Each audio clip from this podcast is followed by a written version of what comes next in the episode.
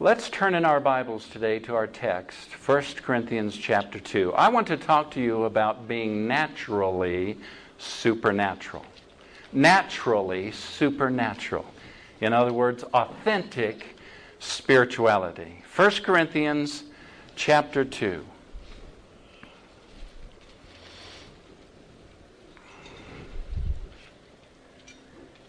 Starting in verse 1 And I, when I came to you, brothers, did not come proclaiming to you the testimony of God with lofty speech or wisdom. For I decided to know nothing among you except Jesus Christ and Him crucified. And I was with you in weakness and in fear and much trembling. And my speech and my message were not in plausible words of wisdom, but in demonstration of the Spirit and of power, that your faith might not rest in the wisdom of men, but in the power of God. Yet, among the mature, we do impart wisdom, although it is not a wisdom of this age or of the rulers of this age who are doomed to pass away. But we impart a secret and hidden wisdom, which God decreed before the ages for our glory. None of the rulers of this age understood this, for if they had, they would have not crucified the Lord of glory. But as it is written, what no eye has seen, nor ear heard, nor heart, nor the heart of man imagined, what God has prepared for those who love him. These things God has revealed to us through the Spirit. For the Spirit searches everything, even the depths of God. For who knows a person's thoughts except the Spirit of that person which is in him? So also, no one comprehends the thoughts of God except the Spirit of God. Now, we have received not the Spirit of the world, but the Spirit who is from God, that we might understand the things that are freely given to us by God. And we impart this in words not taught by human wisdom, but taught by the Spirit, interpreting spiritual truths to those who are spiritual. The natural person does not accept the things of the Spirit of God, for they are folly to him, and he is not able to understand them because they're spiritually discerned. The spiritual person judges all things, but is himself to be judged by no one. For who has understood the mind of the Lord so as to instruct him? But we have the mind of Christ. Say that. I have, the mind of Christ. The second greatest revelation of the New Testament next to the new birth is that you and I have the mind of Christ. We are not wandering around in the earth, wondering what God's will is. We're not to be unclear or unsure. We're not to be misguided nor deceived.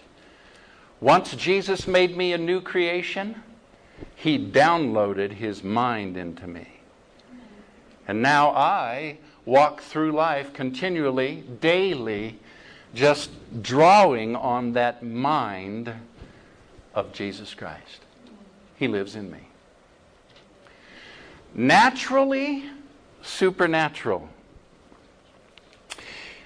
The Holy Spirit shared a concern with me that some of you did not register for the Kingdom Ministry training class coming up starting this Wednesday because you were afraid or fearful of being manipulated into doing something that you didn't really want to do.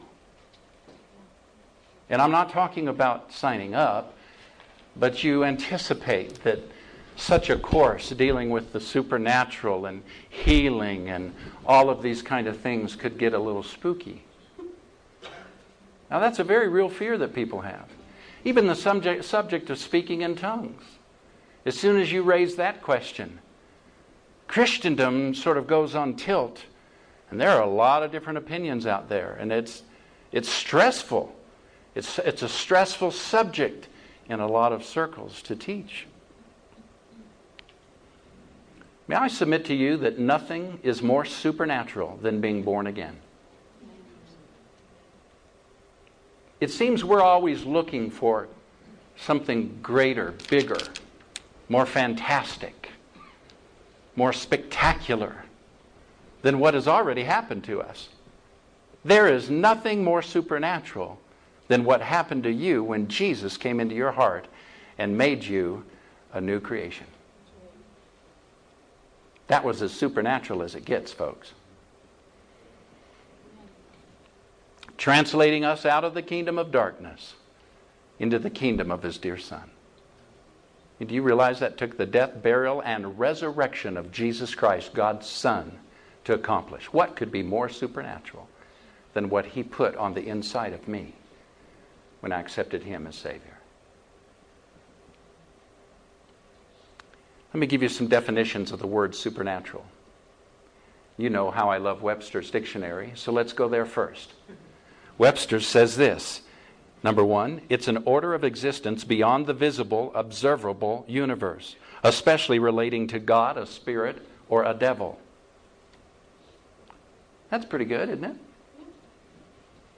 Number two, Webster says that it's departing from what is usual or normal. Now, there's a lot of us fit in there, but, but you are not supernatural in that, in that context. Departing from what is usual or normal, especially so as to appear to transcend the natures of law, or the law, excuse me, the laws of nature. So I've come up with this definition. You ready? It's any manifestation that supersedes the known laws of science and occurs without the necessary aid of human assistance. Read it again. It's any manifestation that supersedes the known laws of science and occurs without the necessary aid of human assistance. There might be human involvement in the miracle, in the demonstration of the supernatural, but it wasn't necessary to bring it about. You get that? And, and, and it supersedes our known laws of science. I submit to you that someday we're going to find out that walking on water was probably a law that Jesus worked rather than being a supernatural manifestation as we think of it. It may not have been a miracle. It may just have been God walking in some sort of law that we don't know anything about. But as far as our laws, as we understand the laws of nature and science, that which is supernatural exceeds those known laws. You know, it's, it's kind of been cute over the last several years as God has grown our church and brought different new people into our midst to fellowship, some of the things that we hear. And uh, last, last week, after service, uh, one individual said to me, I'm so excited about this kingdom ministry training. We need the Holy Spirit here in our church. you know? Now, if I was of a mind to get offended by such a thing, I guess I'd be offended. But it's just kind of cute how people think. You know, it, it's kind of like, oh, Jeff and Nina, boy, we're going to do them a favor. We're going to bring them the Holy Ghost. We're going to introduce them to miracles. Praise God, and this church is going to grow. It's kind of been fun as we've been around different people. It's been happening for years. So I sat down with Nina and I said, Sweetheart, I don't know if I used the word sweetheart. What I say? Something just as loving. Oh, yeah. I said, I want you to think back all the way to when we were first Christians and at Faith Bible Chapel or Faith Christian Fellowship, where we grew up and just started in ministry. And just make a, make a list of anything you can remember that God did supernaturally in our lives or allowed us to be a part of. She sent me a long list. Now, I had a list as well, and uh, we could spend the rest of the morning just on those things.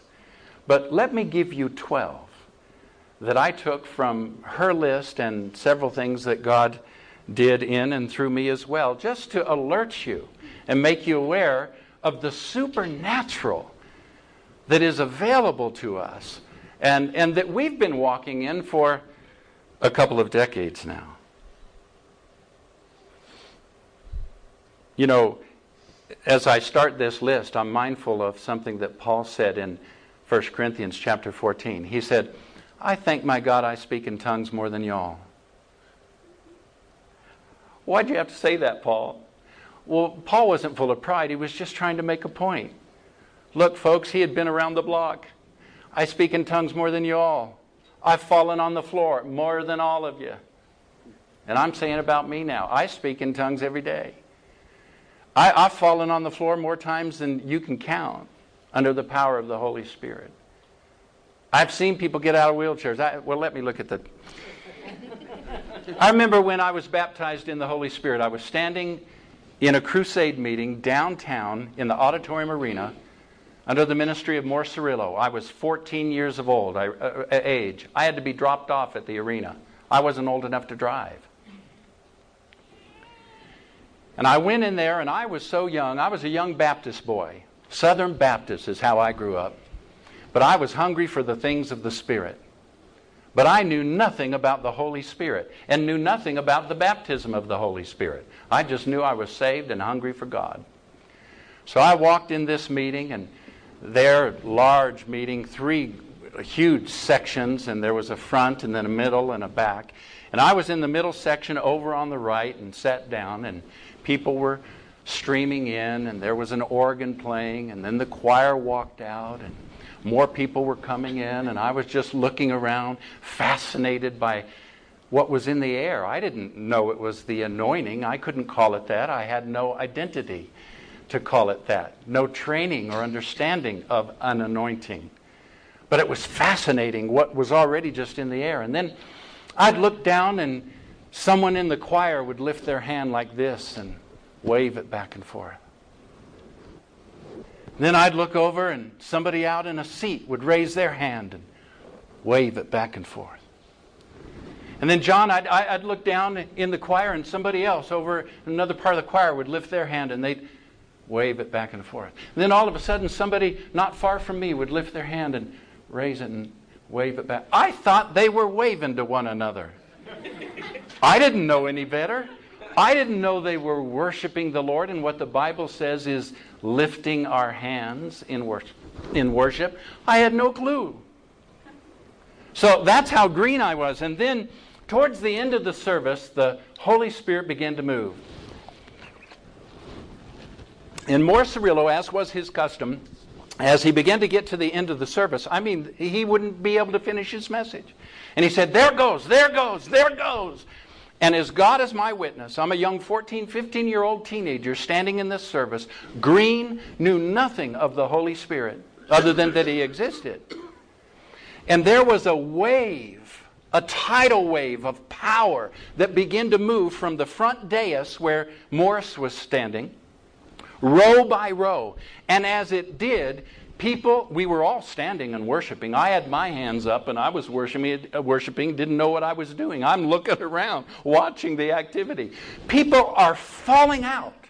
I mean, no one is there pushing them. No one's touching them and praying for them. Whole rows of people are going down under this wave of power that just keeps moving towards me. Individuals in wheelchairs in the aisles, I mean deformed legs and feet, are getting up and walking out of wheelchairs. And that thing, as it got closer and closer to me, I could feel it, and it hit me, knocked me off my feet into my chair, and my lips began to stammer. Now, that was my introduction to the Holy Spirit. You cannot have a more supernatural introduction to the baptism of the Holy Spirit than I had at 14.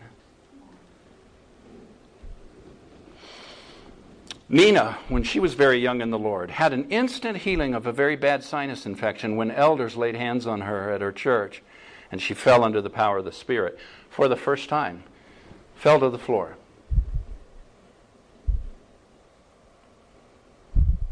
I once, in a church service as another man's associate pastor, called everybody with back problems to come forward. Now, get this I'm, I'm about 24 years old, but I am passionate and I'm excited and I'm filled with the Holy Ghost.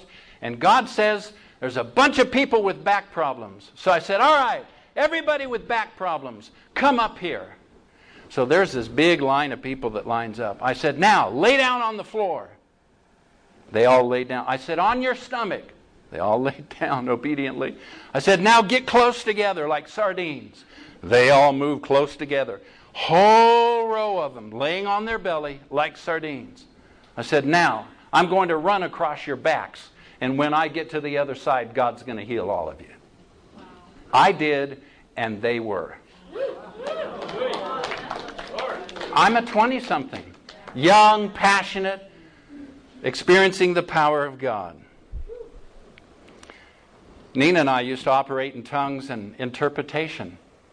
We'd have services where the Spirit of God would come on her and she'd give this tongue. I mean, she'd call somebody that we didn't even know right out of the congregation, have them come forward and just give out this message to them in tongues, making hand motions and demonstrations and walking around them and being her demonstrative self. And she was even more demonstrative back then. and I'd just be walking back and forth like this, sometimes not even watching her, not even seeing what she did. She'd finish her tongue and I'd come over and give the interpretation to what she said, including all the motions, all the hand motions, exactly like she gave. You remember that, Doug, Diane? We used to have all kinds of that going on. We've done it here. The Holy Spirit has done it here. I remember standing at Christian Fellowship of Denver in a service where we were all worshiping. The worship was high like it was this morning. And by the way, may I just say, isn't it amazing? We can have a couple of our, our, our worship team uh, band members out for the day and still have a worship service like we had today. Amen. How's that possible? By the anointing of the Holy Spirit. If it's Pastor Don on his guitar alone, or or he's got the whole complement there in the it doesn't matter. Right.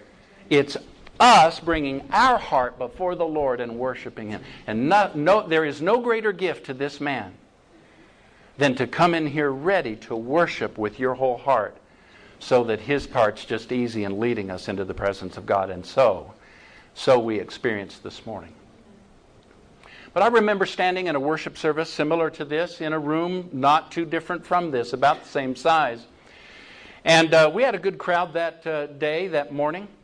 And all of a sudden, I'm standing there worshiping the Lord, minding my own business, and a gentleman behind me in the chairs, probably at least six inches taller than I am, maybe seven or eight inches taller than I am, hits the floor shaking like this. I, I, heard the ruckus, I heard the chairs going, and I turn around to catch this, not catch him, but to watch this gentleman finishing his fall chairs going out, people moving out of the way, and this large man hits the floor and he starts foaming at the mouth, shaking uncontrollably, un- unconscious.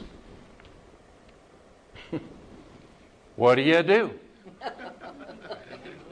Well, I'm a young, passionate 20 something filled with the Holy Ghost. Show me a devil. So I moved some chairs out of the way, jumped over there, put my hand on his chest, and said, In the name of Jesus, come out of him and leave him. And he stopped shaking. And he stopped foaming. And we cleaned him up. And we went on with our worship service.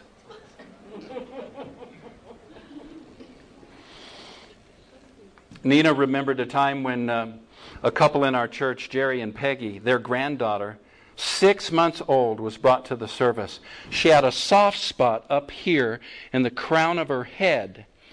And the skull was, uh, there was a cavity, it was open.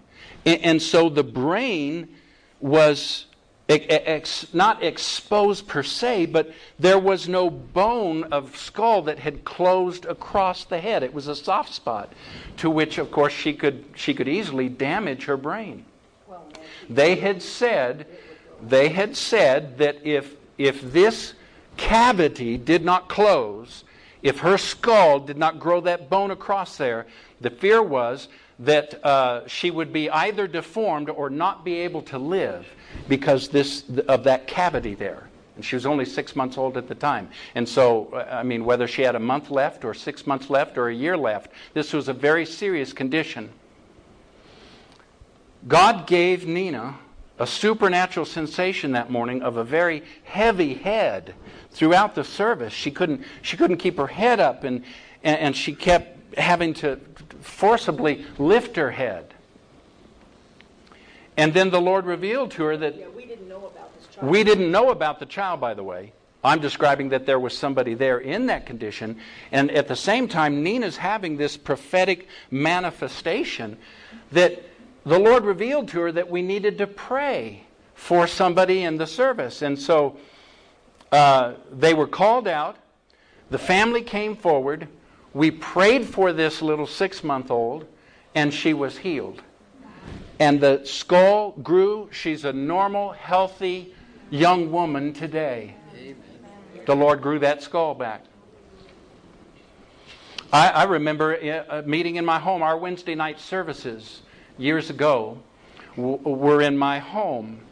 And uh, we were worshiping the Lord, and the Lord gave me a word of knowledge. He, he showed me uh, in a vision that somebody had a hole in the bottom of their foot, through their foot, a hole through there, and that God was going to heal him. And I called him out and I said, Who is that? And one of our leaders, who was a carpet layer, had just stepped on a nail that uh, previous day and driven it through his foot. And they had removed it, but it had left a hole. And God closed it and healed it and healed his leg and his foot. Nina had a, a word for a woman up at Resurrection Fellowship during a women's meeting where she was speaking. And at the time, the woman thought Nina was crazy. As it turns out, the word opened the door for this woman to realize that she was a homosexual and to be delivered, and so that she could be delivered from this. And she began a ministry, she got delivered and began a ministry to homosexuals. I remember another meeting over at, you might remember this, Coopers, where we were over at uh, Cathedral of Praise and we had a guest speaker in named Danny Griffin. And God started filling teeth with gold that needed fillings. God replaced fillings with gold. There was silver there before, and then it became gold, and we took pictures of it even. It, w- it was just some of the most amazing stuff. Nina went out of town to Wray, Colorado, and while traveling there, received the names of people who would be there and saw things that some of the people would be wearing. And, and all of those people were actually there in this small group of about 20 women when she got there and arrived. One of the women in particular, who, uh, whose name Nina had, the Lord had given her, uh, there was a strong time of prayer and deliverance for that woman. And as it turns out, she was planning to commit suicide and got set free. Folks, what are we talking about here? Do you understand that what we're talking about is a manifestation that supersedes the known laws of science and occurs without the necessary aid of human intervention? Uh, recently, just several weeks ago, I was sitting here on my, my little chair, and the Lord spoke to me and, and said, There's somebody here that just this week you had a globe you know, Earth, a globe out, or a map of some sort, and you were looking up directions because you've been considering uh, new direction for your life, and, and you've been in you've been in flux. And the Lord says you are to park yourself. It is not time to go anywhere. And that couple came up to me after service and said, We just had a map out this week looking at air, new areas. now, how's that happen, folks? That's supernatural. That's a, a word of wisdom, a word of knowledge that the Holy Spirit gives. And not just to me and to Nina, but to all of us. All of us. The, the Bible says that the Holy Spirit gives these gifts severally as He wills to each one for the blessing and the encouragement of the body. I mean, time just doesn't permit. We had one service with Brother Bell where there was an open heaven kind of anointing. And he would invite people up and say, okay, come, come, there's a, there's a, there's an open heaven anointing right here in about a, a six foot circle. Come just try to walk through this. They'd get up there and start w- trying to walk through that circle and fall to the floor. Somebody else would come up and try to pass through that circle, and bam, God would hit him, and they'd go to the floor. Kim Clement, we were in one of his services where he was calling out doctors' names and the streets that people lived on as he was giving words of knowledge and so forth. Someone saw Jesus standing next to me while I was praying with somebody. And that person did, of course, get healed. Well, we've been in services with uh, the likes of Hagin and Harrison where holy laughter would break out, and we never got to the sermon. I mean, people were just rolling and laughing and filled with the Holy Spirit, and just, but it was a move of the Holy Spirit. It wasn't generated by man, it wasn't coerced. It wasn't, okay, we're all going to laugh. I mean, the Holy Spirit just dropped, the sermon stopped, and we started laughing uncontrollably. See, again, I submit to you, as Paul said, I, I speak in tongues more than y'all. I, have fallen down under the power of the Holy Spirit more than all of you. But what does it matter if I don't have love? And the emphasis when we meet together is to do that which edifies. Why, why, why?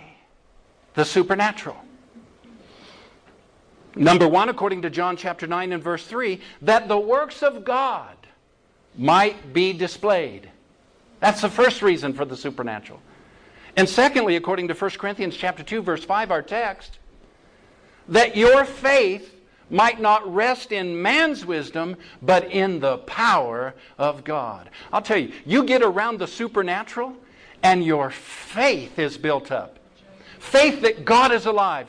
Faith that God will do in your life for you what he's done for others. God has a reason for the supernatural. But now there's another reason for the supernatural that Scripture gives us. And according to this Scripture, it's actually the goal, the destination for our manifestations of the supernatural. Look with me. 1 Peter chapter 3. Excuse me, 1 Peter chapter 1. Let's go there together. 1 Peter chapter 1.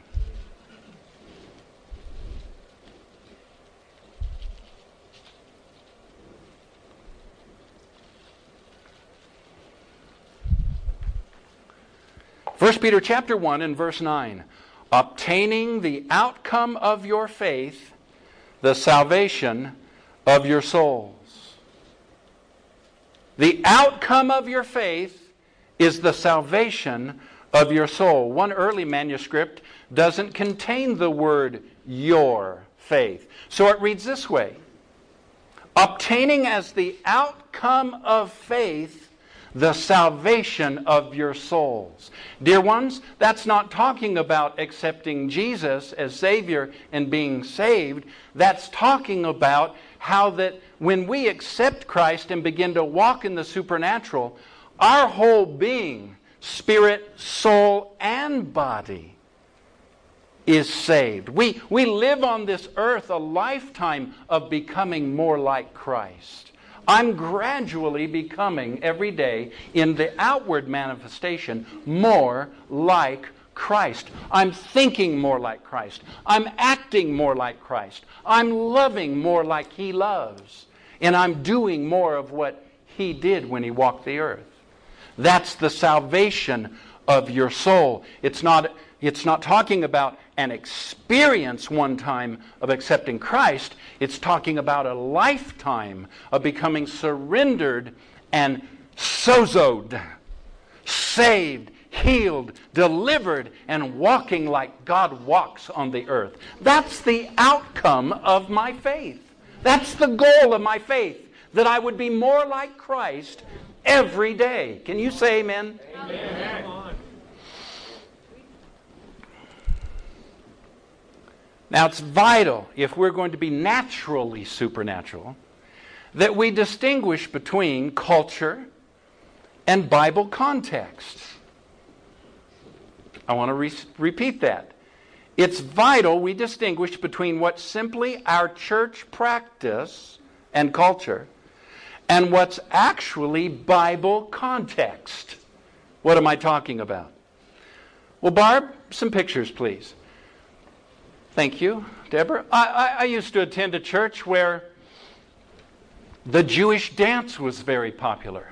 So we would have times like this where circles of people would break out and we'd be holding hands or our arms would be around one another's waist. Hava, Nagila, Hava, Nagila, Hava, Nagila.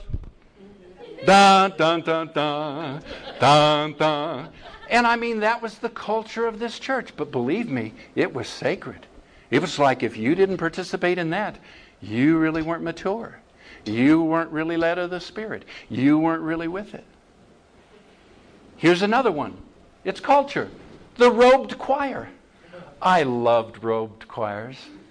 There's something about a robed choir. But the church that, the first church that I grew up in, the Southern Baptist Church, until I was 14, 15 years of age, before I got baptized in the Holy Spirit, at that Morris Cerullo meeting, they wore robes as well because that, that was what you did. And then, then when I got spirit filled and I started going to a spirit filled church here in town, they didn't permit robes. All right? No, they, they wanted everybody just to dress nicely, kind of a nice business casual dress, but no robes. I like robes. I like a choir that gets into it and it's going in the robes, and there's just something about it. It's kind of cool. See? But, folks, that's not in the Bible. It's not Bible context, it's church culture. Here's another one preaching style. Now, here's a man some of you will recognize from television who is a preacher's preacher John Hagee. I mean, if there's anybody that can preach, and I mean, he preaches and he gets into it and he shakes his fist and, and he's so articulate. He's amazing. I could never preach like that. But I'm not called to be John Hagee. But people try to mimic that. People try to act like John Hagee and craft their sermons like John Hagee and then act in the pulpit like John Hagee. I'm not John Hagee. Don't pray for me to be like John Hagee. I'm never going to preach like John Hagee. Sometimes I don't even like John Hagee. Oh, is this being recorded? No, really. I love Brother Hagee. I think he's a tremendous preacher, but I'm not Brother Hagee. I'm not going to act like him. I'm not going to preach like him. Here's another one. How about ministry lines? Healing lines. Oh, we've all seen it. Come on up, everybody, and line them up, you know, kind of like sardines. And we're going to go down the healing line. We're going to lay our hand on you. And you're going to, the expectation is you're going to fall under the power of the Holy Spirit. I borrow from Paul once again. I thank my God, I have fallen under the power of the Holy Spirit more than you all. But that isn't the goal. It's not the outcome of my faith. It's a manifestation of the supernatural. Thank God for it. But, folks, if you don't fall, please keep in mind, it's not Bible context. There's no scripture that says you have to fall when you're prayed for. That's church culture. We learn it. Now, folks, listen, again, keep in mind, I was 14 when I first fell, and no one was there to touch me at all. I know what it's like to fall under the power of the Holy Spirit. I mean, dead drop. We're not quite done yet, Deborah. Thank you. You keep reaching for the lights. Bless your heart.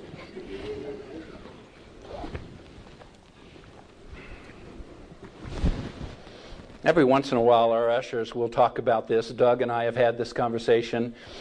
Ed, we've had this conversation. What would happen if we didn't provide any catchers? I wonder if there'd be as much falling. I mean, if you're standing up there, all right, and you're getting prayed for, and you look around, there ain't no catchers. I wonder if we'd be as likely to fall. Folks, I have, I have been in meetings and I've ministered and laid hands in meetings where we didn't need catchers. The power of God was so strong that when you fell, you were so drunk as a skunk that it didn't matter that you hit the floor. You just, in fact, you think about this. If the Holy Spirit is so overpowering that your, uh, your body and your muscles just go limp, you're not going to do the charismatic fall. Come here, Ed. Doug, help him. Uh, I'm a little heavier than I used to be. But here's, here's how we did it, okay? We line up. I'm getting prayed for. You know, come on, let's practice. Here we go. Oh! See? I can fall with the best of them. But we better hope there's somebody back there.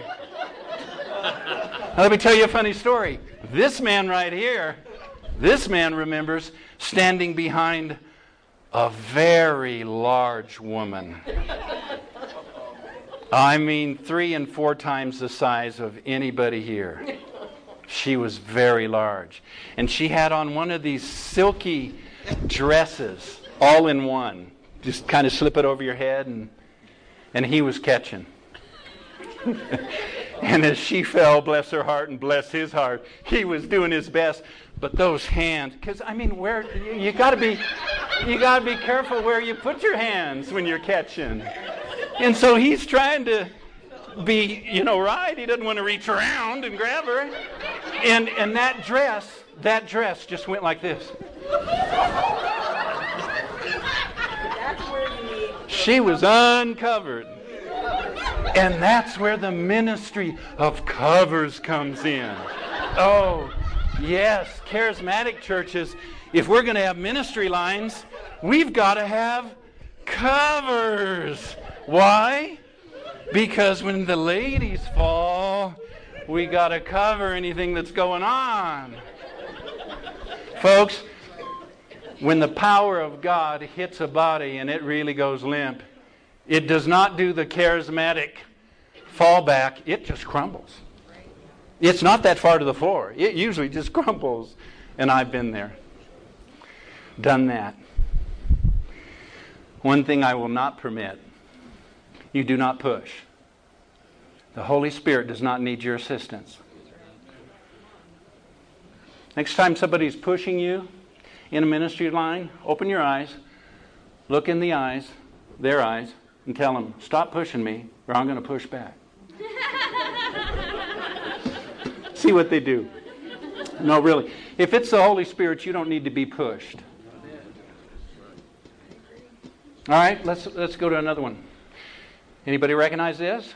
Sure, we, we've had one or two of these here, and they're ever more popular. They're called fire tunnels. But, folks, fire tunnels is not in the Bible as Bible context, it's culture.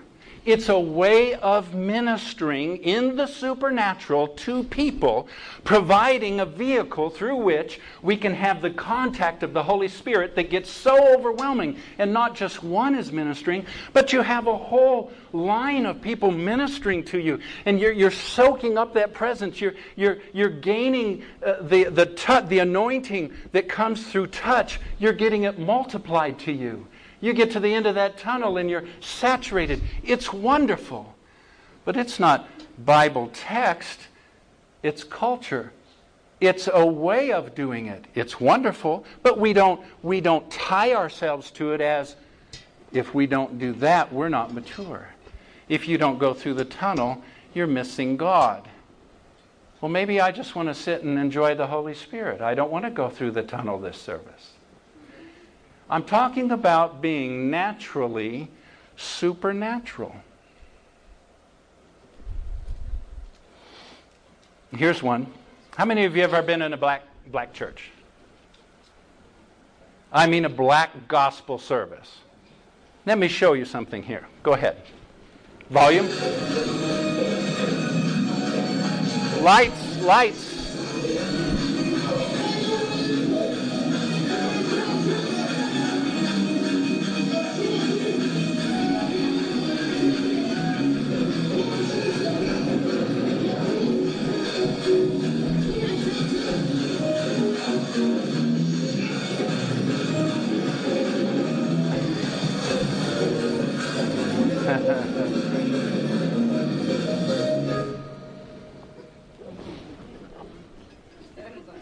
Thanks. You can bring up the light. I couldn't dance like that if I tried. and I saw that video. A friend of mine, a minister friend of mine, sent it to me. And I rejoiced. I said, Thank you, God. What, what a wonderful thing to see people engrossed in worshiping and loving and receiving. So, whether it's robed choirs or a fire tunnel or the preaching of Hagee or ministry lines or a black gospel worship service, bless the Lord. Receive, enjoy, get full. However, never characterize the anointing by outward culture, but rather by inward transformation. The goal of our manifestations, the goal of our faith, the goal of the anointing in our services is a heart passionately surrendered to Christ and a transformed life. Now you say, uh, so uh, are you telling us that, that this stuff is wrong? I mean, I was taught that if you, you can't find it in the Bible, then you shouldn't be doing it. Oh, dear ones, listen, that's not at all what I'm saying. Each church is free to listen to the Holy Spirit as to how He would order the service and have us minister His power. The Bible says that there's a variety of gifts, there's a variety of operations, and there's a variety of ministering or administering those gifts. So I'm in for all of it. But here's the deal it should be authentic, it shouldn't be learned. My problem with what we just witnessed on the screen in that brief video isn't the dancing, the joy, the culture of it. It's that there would be a separation from what is learned because of the culture we're growing in versus the real power of God. When I start crafting my service around an expectation that in every service we're going to dance, in every service, we're going to have that Holy Ghost worship. I'm missing God. What if God just wants to come? And I'll never forget the first time, I think it might have been the first time, that Pastor Don worshiped or led our worship as a guest in the absence of our then worship leader. I never got to the sermon. I mean, the Holy Spirit so authentically dropped that we were in His presence preaching the message wasn't necessary. God said stop, and we didn't. And we just worshiped and prayed, and people were laying on the floor, and people were getting healed, and it was a wonderful morning. I hunger for the authentic in everything spiritual that we do. I hunger for what is naturally supernatural, never crafted, never learned, and therefore we do it because it was taught us to do it, because then we can become religious. We try to recreate the experience at the expense of the power that transforms, and we must never go there. Now, we must always provide an atmosphere for the supernatural. Think of the day of Pentecost. Do you remember in the scripture in Acts chapter 2 what happened? The Holy Spirit came and he fell. And the Bible says that all 120 experienced this great infilling and baptism of the Holy Spirit. And they walked out of that upper room, and all the observers that were there for the celebration, the day of festivals, were there watching these people coming out of this upper room, and they were saying, Oh, they're just drunk. Question Those early disciples didn't learn that behavior. They weren't taught to act drunk in response to the Holy Spirit. But the observers then said, they're drunk. Now, listen, this is authentic Holy Spirit. The Holy Spirit can come in a meeting so powerfully, so strongly, that your, your response to it is, I mean, weird. You are like a drunk person. Now, for you religious minds that are just uncomfortable with all of this Holy Spirit stuff and this speaking in tongues and the idea that there'd even be a 12 week class to train people how to operate in healing and laying on of hands and, and manifesting in the gifts of the Spirit. May I ask you, what was it that happened on the day of Pentecost that caused them to be so overcome with power, so beyond themselves in their outward manifestation that the look onlookers said they're drunk? There must have been something about how these people were behaving. I invite you to come to Kingdom Ministry Training.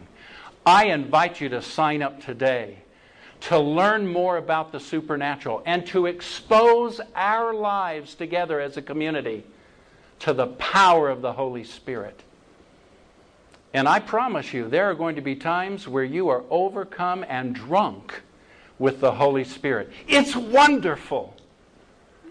But I imagine that there will also be times where we're in contemplative silence and just enjoying His wonderful presence. I loved it, Pastor Don, as this morning you were ending one of the songs, I forget just which one, and all of a sudden it was just guitar and it was just your voice, and we were just loving and worshiping. Sometimes it needs to be like the Black Gospel Church, but sometimes it needs to be like our own worship pastor so often brings us to that high place of contemplative worship.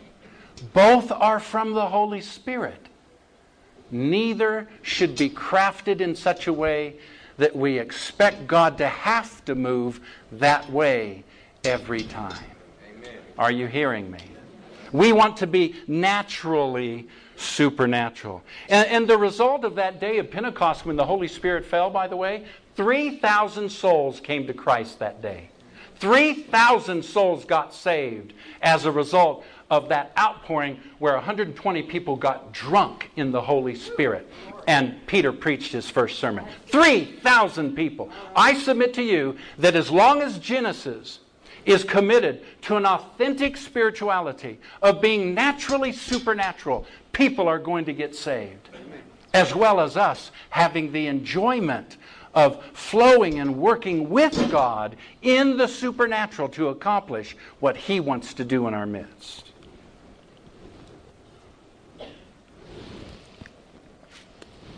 Even Jesus was very careful about associating miracle signs and demonstrations with maturity. How many of you remember the passage in Matthew chapter 7? Many of you will come, and in that day you'll say, Did we not prophesy in your name? Did we not cast out demons in your name? Did we not work signs and wonders and miracles in your name? And Jesus said, I will turn to you and say, I never knew you. The supernatural, signs and wonders, are not the mark of God's kingdom. They are not the mark of spiritual maturity. The fruit of character and a transformed life is. Really, Pastor Jeff, this is a hard message. Okay? What did Jesus say about false prophets? You shall know them by There'll be many who come among you as sheep in wolves wolves in sheep's clothing. And they'll prophesy, he said. But you'll know them by their fruit. That's what Jesus said. So the super accuracy in prophecy is not the context for judging a prophet. Listen to me accuracy in prophecy is not the context, it's not the bar, it's not the litmus test for judging whether or not somebody is from God. Jesus himself said that the test for that is the character of the person's life. You know what I want to do? When I meet a new prophet that wants to take over the service and prophesy all the time, I want to follow him home. I want to see how they treat their wives. I want to see how she gets along with her coworkers. I want to see how they handle their bills, how they manage their children in their home. That, dear ones, is authentic spirituality. And so to this we add these admonitions quench not the Holy Spirit. 1 Corinthians 14, verse 9. Therefore, brethren, desire earnestly, desire earnestly, covet earnestly to prophesy, and don't forbid to speak with tongues. 1 Thessalonians chapter 5, verse 19. Do not quench the Spirit. 2 Timothy chapter 1, 6. Therefore, I remind you to stir up the gift of God that's within you through the laying on of my hands. Dear ones, do not miss kingdom ministry training.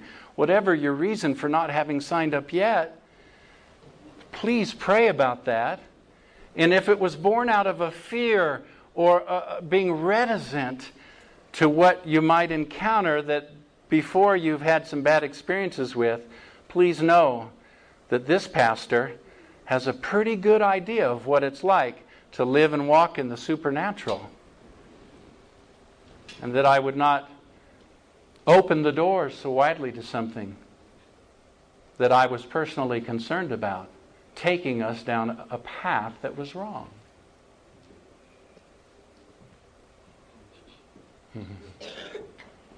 See, this is the part of pastoring that's almost the most difficult. It's not even in the preparation, it's in the bringing to you the balance of Scripture and saying, Sheep, please, I have a job here. I have to lead you beside still waters.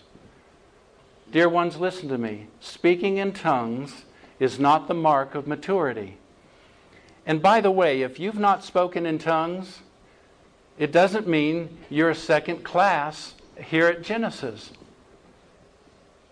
If you've not spoken in tongues yet, it doesn't mean that you haven't been filled with the Spirit. But there's a lot I'd like to say about that you get to speak with tongues as soon as you've been filled with the Spirit, this wonderful, beautiful, heavenly language that's individual to each one of us is so powerful, so transformational, that if I could help you understand just a few scriptures, I could walk you into that experience of praying in your heavenly language very easily, and you wouldn't be reticent, you wouldn't be uh, hesitant, and it would be naturally supernatural. You would enjoy it. But if you choose to never speak in tongues. That doesn't make you a second class citizen here. I never want a feeling in this congregation that if somebody doesn't choose to participate in, in a manifestation or a supernatural aspect of our service, that somehow you're less. Somehow you don't really qualify. Somehow you're on the outside of the in group. That must never exist here at Genesis. And yet, God has so much more for us in this realm of the supernatural. So, I caution. Feeling manipulated to respond in the presence of God is never from the Holy Spirit. Never. I've talked a lot to this church over the years about my experience with the Holy Spirit and how I was baptized in the Holy Spirit in the Morris Cerullo meeting. But it was within about a year or two of that meeting that I went out to a conference of Morris Cerullos in California. My dad paid my way, got my air, airfare, and again, I'm just a young 17 year old boy. But I wanted to be in this Morris Cerullo meeting, and my dad wanted me to go. And I took a friend, and we went out there together. And there were great times of ministry, and again, we witnessed the supernatural. But on one evening,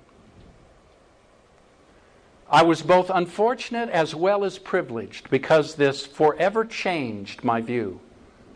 Listen to me carefully, church.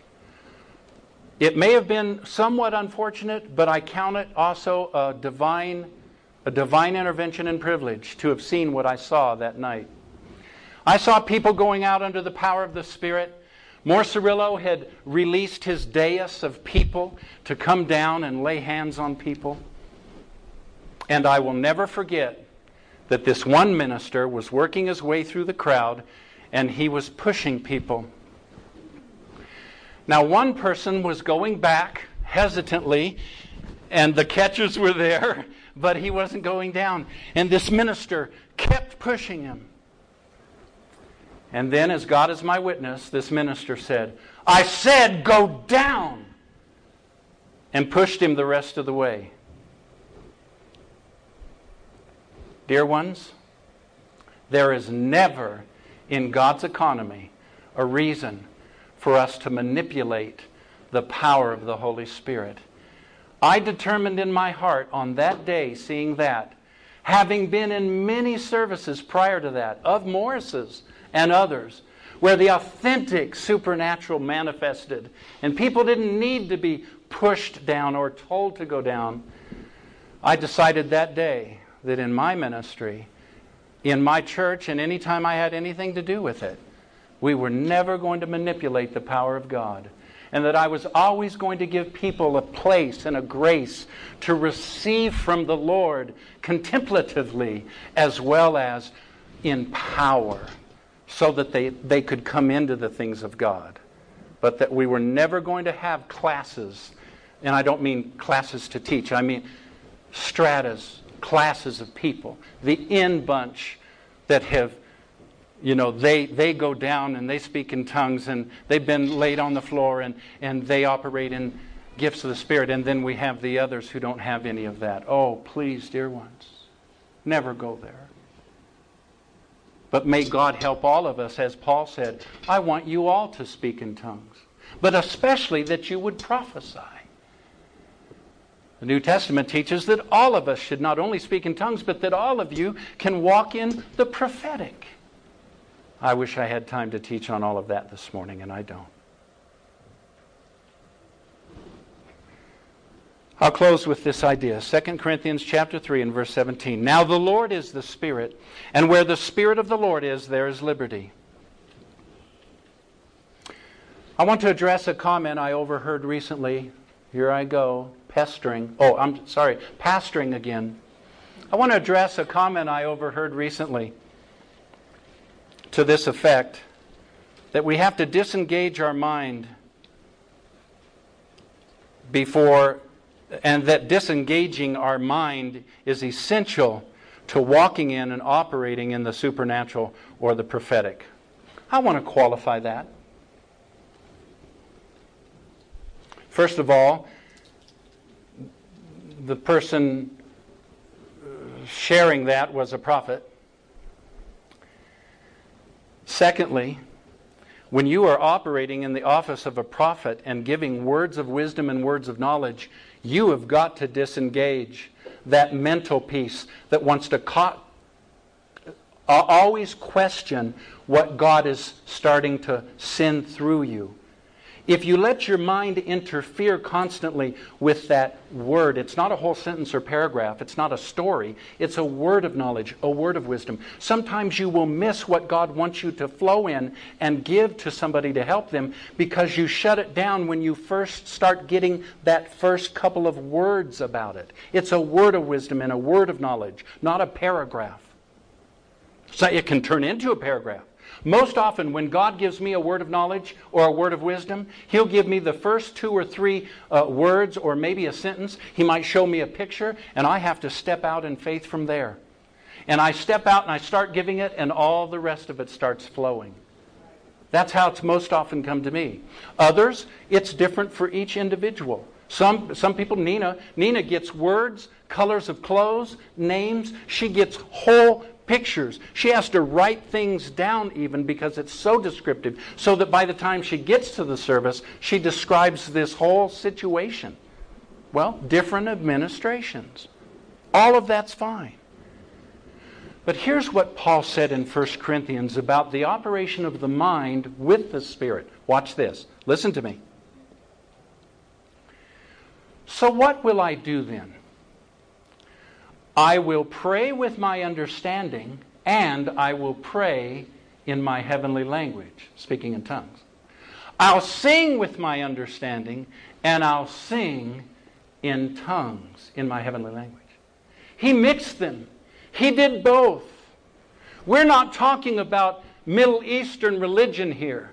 We're not talking about New Age disconnecting from your mind and from reality so that the Holy Spirit can flow through you. We're talking about being a yielded vessel to the power, authentic power of the Holy Spirit that can literally transform a life in a heartbeat.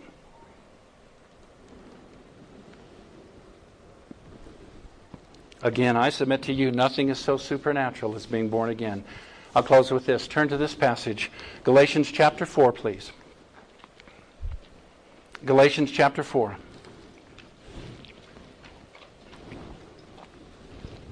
It's important that we be naturally supernatural. You ready for this? Manuel, do you have the ability to put that up in the Amplified, please? Would you throw that up? Galatians chapter 4, verse 31. I want you to see this. Galatians chapter 4 and verse 31 from the Amplified New Testament.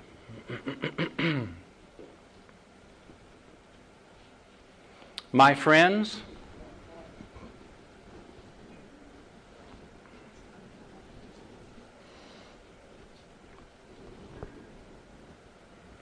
so brethren, we who are born again are not children of the natural,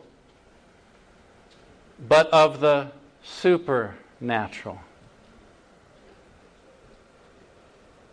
You are already supernatural. And God is not in heaven with a bunch of things that He still needs to give us that we don't have. The truth is, is that the grace of the new birth made a deposit in seed form in each one of us that gives you everything you could possibly need or want in life. Ours is to retrain our mind, the Bible calls it renewing, so that we think like He thinks.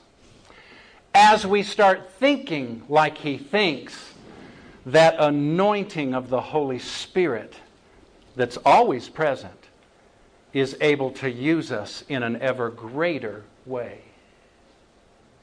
We talk about it as being an increase of anointing or more anointing or more power. Actually, God is not giving anybody in this room more power, more anointing, greater anything. It's in us, but to you and me, experientially, it is more. It's more power, it's more anointing, it's greater manifestations of His presence. Why? Because we start surrendering to the supernatural that's already in us. Dear ones, you are not of the natural anymore. And those of you that have been uh, afraid, maybe a little reticent, to sign up for the supernatural, whether it's kingdom ministry training or praying in a heavenly language or coming forward this morning. This was supernatural what happened here. God gave one of our elders a word, a, pro- a prophetic word that called out healing. And then another team member said, okay, well, let's work on that. Let's have people come forward. And the instruction was just to come. We don't even need to lay hands on you necessarily. Just come forward and stand in this anointing. Did you sense that? When you got up here, did you? I sensed the change as people started reacting and obeying the word, responding to the prophetic word. I sensed the increase in the anointing. But see, that's how I relate to it. God was already here. The anointing didn't grow in terms of God showing up. I became more aware of it as I surrendered to His presence. Why? Because I'm a child of the supernatural. And so often, what to me is an increase is actually just me getting out of the way and letting God. You know, folks, why this is so important to you. Listen, I, I, know I've said this a number of times this morning, but listen to me one more time. Look up here. You know why this is so important? If, if you don't hear what this message is trying to say, then the mistake we make is when we leave the anointing at the church or in our group or in our meeting and we go out into real life where we're facing struggles and temptations and dealing with our employers and our children and so forth. Isn't it amazing how God just kind of leaves? in our view. We feel like He left us. We feel like that supernatural presence is no longer there. And God didn't go anywhere, dear one. The anointing didn't go anywhere. And the gifts of the Spirit, word of wisdom, word of knowledge, all of it actually is still there operating for your children, for your employer, for you in that relationship, regarding your bank account. It's all still there. But what we've done is we've gotten religious with it. And we start thinking that the, the supernatural is over there in that meeting. And so we wait to get to that meeting. Thank God for the meetings. I've been in a lot of them. But, dear ones, I'm wanting to learn to walk in the supernatural naturally. Every day. I want to manifest His presence. I want to see people's lives totally changed every day by just as Pastor Don, I believe, in the announcement last week said, you just put a hand on them and say, you know, let, let, I'll pray for you. I'll just, I'll just pray for you right now. Brother, I just, I feel like the Lord wants you to take some rest. And maybe when you get home tonight, go do something a little different than your normal routine. I don't know why, but I just feel like maybe the Lord's saying that to you. I remember a pastor saying this last week as an illustration, whether it was all those details or not. That's a, that's a word of knowledge. That can change somebody's life. And then they get hungry and they start realizing God loves them. And then they start asking you, What, what church do you go to? and they'll start coming to church. That's being naturally supernatural. Let's stand to our feet.